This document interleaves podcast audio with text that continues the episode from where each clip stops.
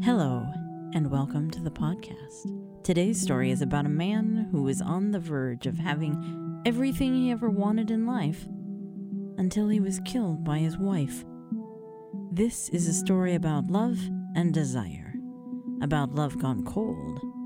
In this episode, we're going to explore the true crime story of Thomas Arden, a gentleman from the town of Feversham, England, in 1551. Even though this crime happened more than 470 years ago, it feels like something that could happen today. This is A Killing in Kent, a podcast on the fascinating life and confounding death of Thomas Arden of Feversham.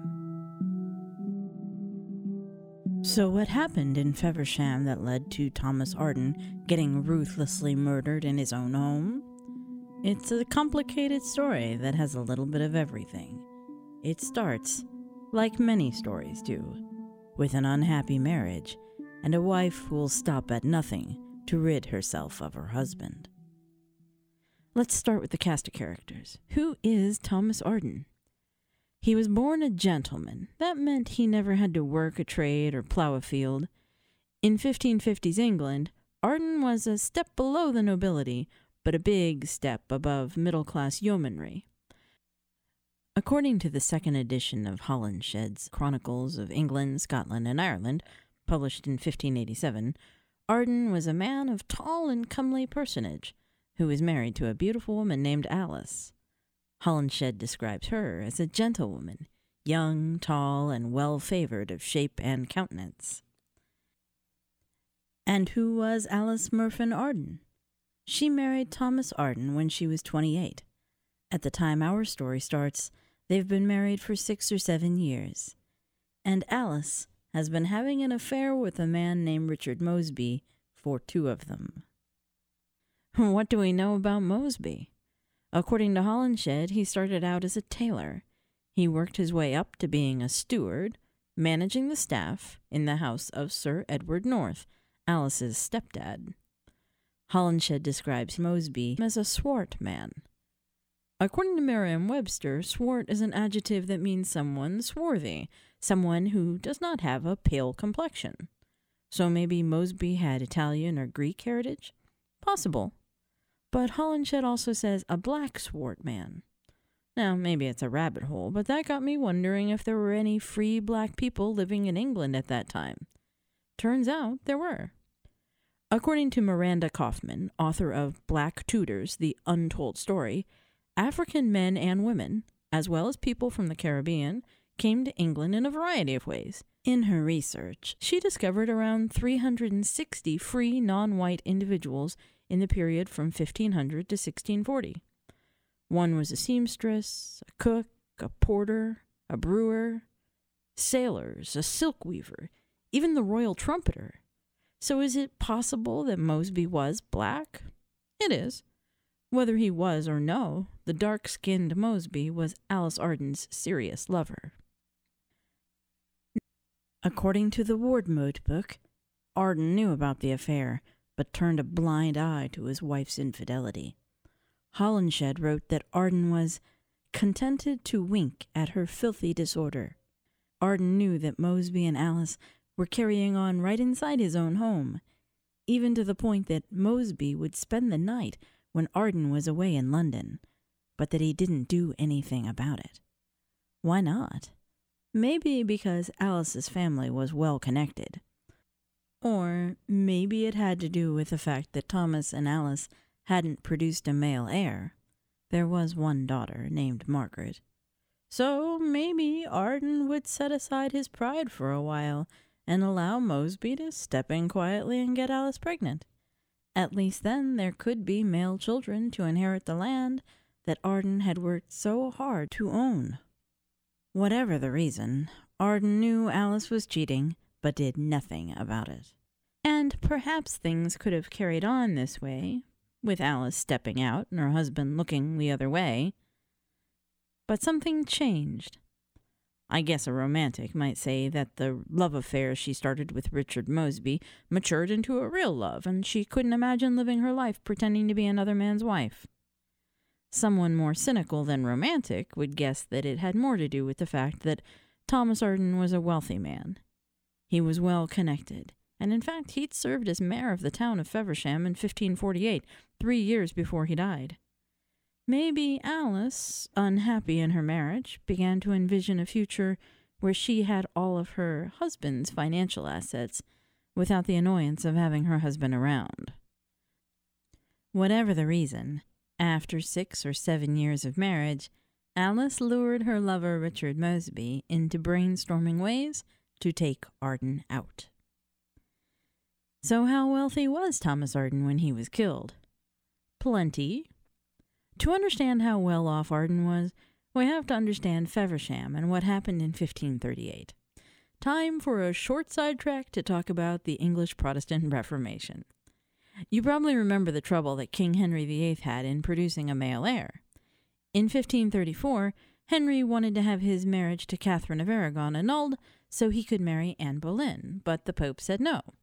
So Henry declared himself the head of the Church of England and allowed himself to divorce and remarry. A major side benefit of the split with Rome happened in 1538, when the crown claimed ownership of all the Catholic monasteries and everything inside them. Henry then sold all the land and got very rich very quick. This was called the dissolution of the monasteries. One of those monasteries was in Feversham, in Kent. It was called the Abbey of Feversham, and it was actually a historic place because it was the burial place for King Stephen and Queen Matilda 400 years before. The king ordered that the abbey buildings would be pulled down and carried off the premises. So, what does this have to do with Thomas Arden? Well, the land was transferred to Sir Thomas Cheney, a really powerful guy who was in tight with the king. He was Sheriff of Kent and Justice of the Peace for Kent, and then he was given the title of Lord Warden, Keeper of the Coast, which meant he was in charge of coastal defense at five key ports, one of which was right there in Feversham. Makes sense. Rich guy who is friends with the king gets all the seized land. But just eight years later, he sells all the Abbey lands to none other than Thomas Arden. And Arden goes on to be Feversham's most prominent citizen. Arden may have started off as a gentleman, but he didn't start off rich. But marrying his boss's stepdaughter set him up for success. See, Sir Edward North was King's controller of the customs for the port of Feversham and gave his stepdaughter's husband, Argyll Thomas Arden, the position of Commissioner of the Customs of the Port of Feversham. And this actually is maybe the real reason that Arden was willing to put up with Alice's cheating. According to Holinshed, Arden couldn't afford to alienate Alice's well connected family if he wanted to keep up his lucrative business dealings. So maybe he had to put up with her dalliance with Mosby if he wanted to maintain his status and income.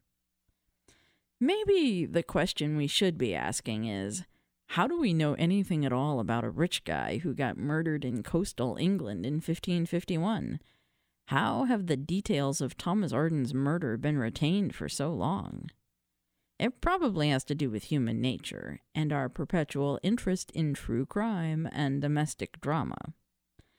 There's a really long and detailed entry on Arden's murder in the most important and comprehensive book of English history, the Holinshed Chronicles. But that was published in 1587, more than 30 years after it happened. How did the Holinshed writers know about it? Because, according to scholar Catherine Richardson, the story was included in more than 20 editions of various types of chronicles before Holinshed was published. A manuscript by a man named John Stow reported the eyewitness evidence that was given at the trial of the murderers. And the story was published in a really popular crime pamphlet that was circulating around England. Like any popular story, sometimes the details varied a little. For example, some sources say Mosby's first name is George, some say Thomas, some say Richard. Somewhere around 1588, a play came out called The Tragedy of Master Arden of Feversham. The playwright is anonymous, but we'll get to that later. The play wasn't entered into the stationer's register until April 3rd, 1592, and then it was called The Tragedy of Arden of Feversham and Black Will. Black Will is one of the guys who conspired with Alice to kill her husband. Actually, the title page says this The lamentable and true tragedy of Master Arden of Feversham in Kent, who was most wickedly murdered by the means of his disloyal and wanton wife, who, for the love she bore to one Mosby, hired two desperate ruffians, Black Will and Shakebag, to kill him, wherein is showed the great malice and dissimulation of a wicked woman, the insatiable desire of filthy lust, and the shameful end of all murderers. No big surprise, but it was a big hit. The story stayed popular. In 1663, it was adapted into a murder ballad with this catchy title The Complaint and Lamentation of Mistress Arden of Feversham in Kent, who, for the love of one Mosby, hired certain ruffians and villains most cruelly to murder her husband, with the fatal end of her and her associates. The song is sung from Alice's point of view, and in 48 verses, she explains the plot to kill her husband and how everyone involved got put to death for the crime. That's a lot of verses. Why did it take 48 verses to tell the story of a wife murdering her husband? Because it's a complicated story. In episode 2, we're going to hear all about the many ways Alice plotted to kill her husband, and the one way that finally worked, resulting in Arden's death on Valentine's Day, 1551. Thank you for listening to A Killing in Kent The Fascinating Life and Confounding Death of Thomas Arden of Feversham. I'm your host, Diane Rayo Harmon. This show is produced by Jeff Harmon with theme music by Harold Bryce Harmon.